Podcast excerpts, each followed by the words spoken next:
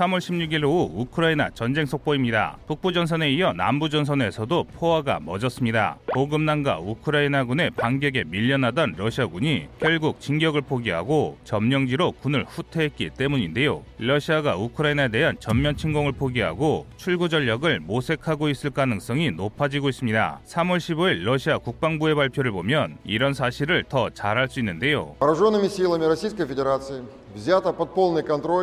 Вся территория Херсонской области. Группировка войск Донецкой Народной Республики, продолжая наступательные действия, прорвала оборону украинских националистов, взяла под контроль населенный пункт Пантелеймоновка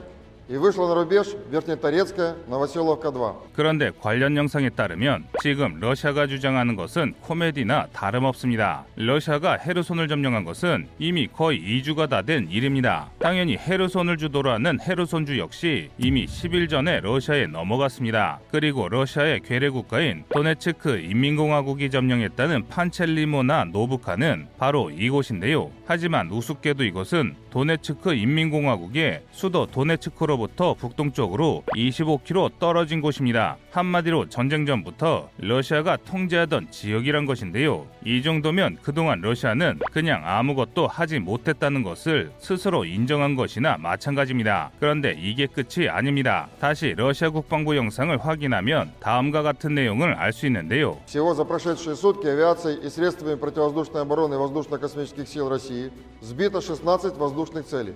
По одному самолету Су-24 и Су-25 военно-воздушных сил Украины. Один вертолет Ми-8 и 13 украинских беспилотных летательных аппаратов, в том числе 6 Байрактар ТБ-2.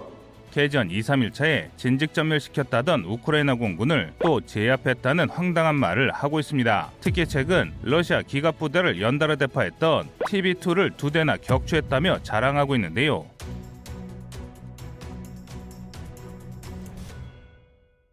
그런데 여기서 황당한 것이 그 규모가 우크라이나군의 총전력을 넘고 있습니다. 러시아군은 이번 전쟁 중 바이락타르가 상당수 포함된 총 156대의 무인기를 격추했다고 주장 중인데요. 흑해가 차단된 터키가 무인기를 계속 지원해 줄 리가 없으니 이는 새빨간 거짓말에 불과합니다. 그렇다면 러시아는 이런 뻔한 주장을 왜 하는 것일까요? 그 이유는 간단합니다. 점령한 지역을 중심으로 정부를 개편하고 정권을 장악하려는 것으로 보이는데요. 최근 헤르손주에서는 러시아가 독립 찬성 투표를 진행 중이라는 사실이 곳곳에서 발견되고 있습니다. 또 러시아가 점령한 각지에서 우크라이나 정부를 지지하는 시장들이 축출되고 불법적으로 친러 시장이 임명되고 있는데요. 때문에 군 전문가들은 러시아가 조작 투표로 헤르손을 독립시킨 뒤 도네츠크처럼 괴뢰 정부를 세울 것이란 관측 중입니다. 그래서 최근 헤르손에서 대규모 시위가 벌어지는 것인데요. 이는 헤르손 주민들이 독립을 원치 않는다는 것을 대규모 시위로 보여주려는 것입니다. 그런데 이게 꽤 효과가 있습니다.